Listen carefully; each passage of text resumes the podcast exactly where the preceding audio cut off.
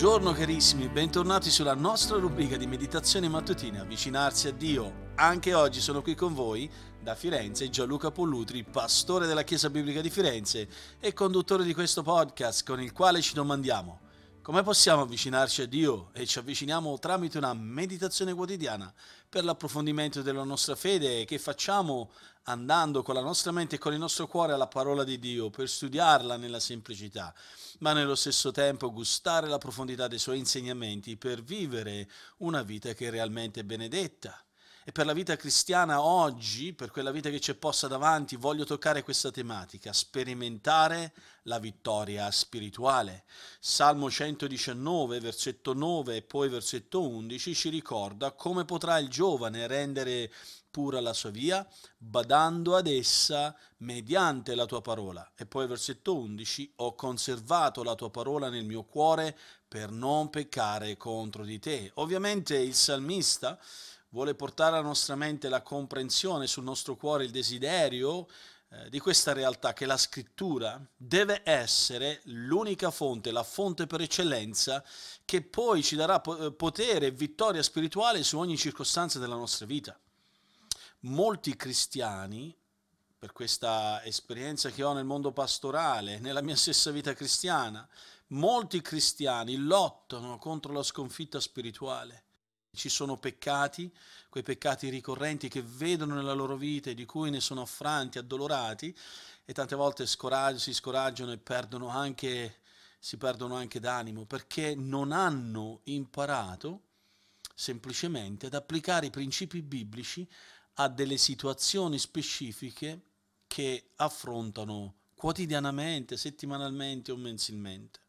Forse non conoscono per niente anche qual è la volontà di Dio, perché in qualche modo sono rimasti bambini, sono rimasti immaturi nella conoscenza della parola.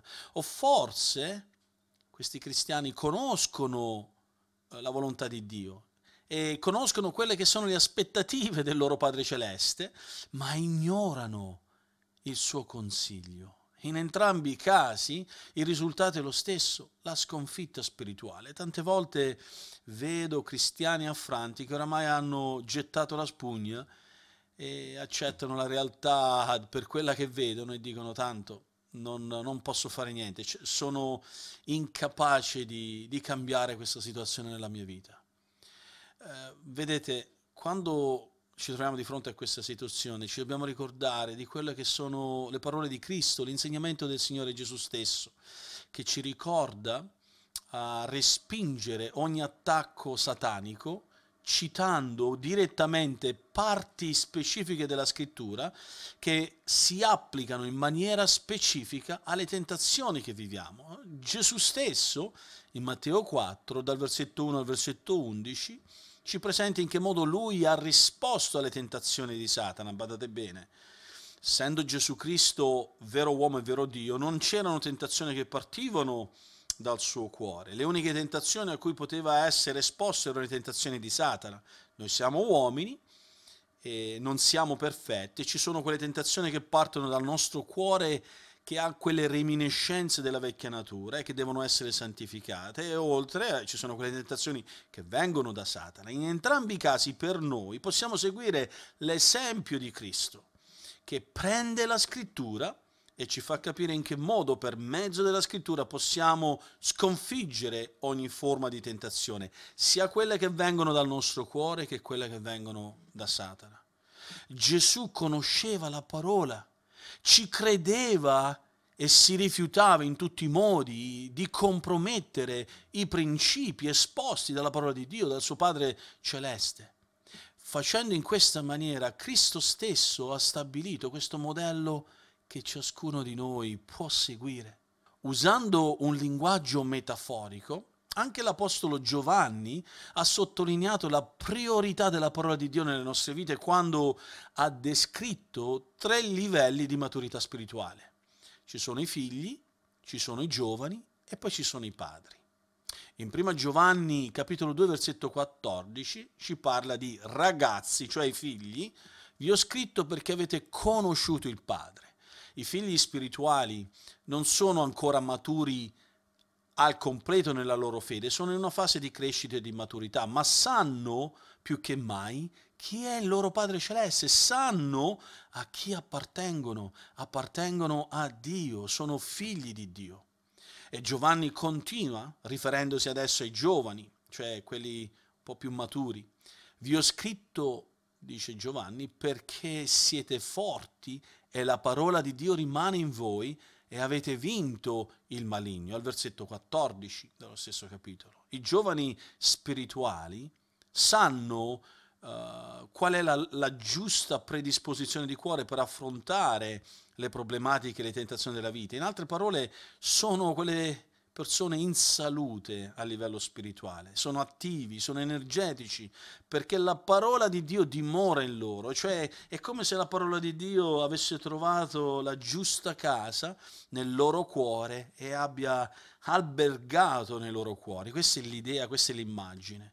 Sono per questo vittoriosi sul maligno, sulla tentazione, perché la loro dottrina è più che mai sana e hanno coltivato una saggezza che porta ad un discernimento spirituale, come anche Paolo ci ricorda in Filippesi 1.9, per quello vivono una vita vittoriosa. E riconoscono quali sono le menzogne di Satana, sanno distinguere le bugie sataniche i falsi insegnamenti e le rifiutano e per quello si applicano alla vita spirituale secondo l'insegnamento biblico. Poi in 1 Giovanni 2,14, ancora di più Giovanni ci ricorda e fa riferimento a padri. Vi ho scritto perché avete conosciuto colui che è fin dal principio. I padri spirituali hanno una relazione profonda e matura con Dio che deriva da un tempo prolungato di vita in comunione con Dio per mezzo della preghiera e della meditazione della sua parola. Queste sono tre classi, se vogliamo così definire, tre metafore, figli, giovani e padri. E quel progresso nella vita di un credente che da figlio passa a giovane, da giovane passa a padre, nel crescere e maturare come figli di Dio. Carissimi, questo è un aspetto molto importante. La scrittura più che mai deve essere la fonte per eccellenza di, eh, del nostro cammino cristiano per vivere, sperimentare le vittorie spirituali. Per quello voglio darvi alcuni suggerimenti applicativi e parto da questa domanda.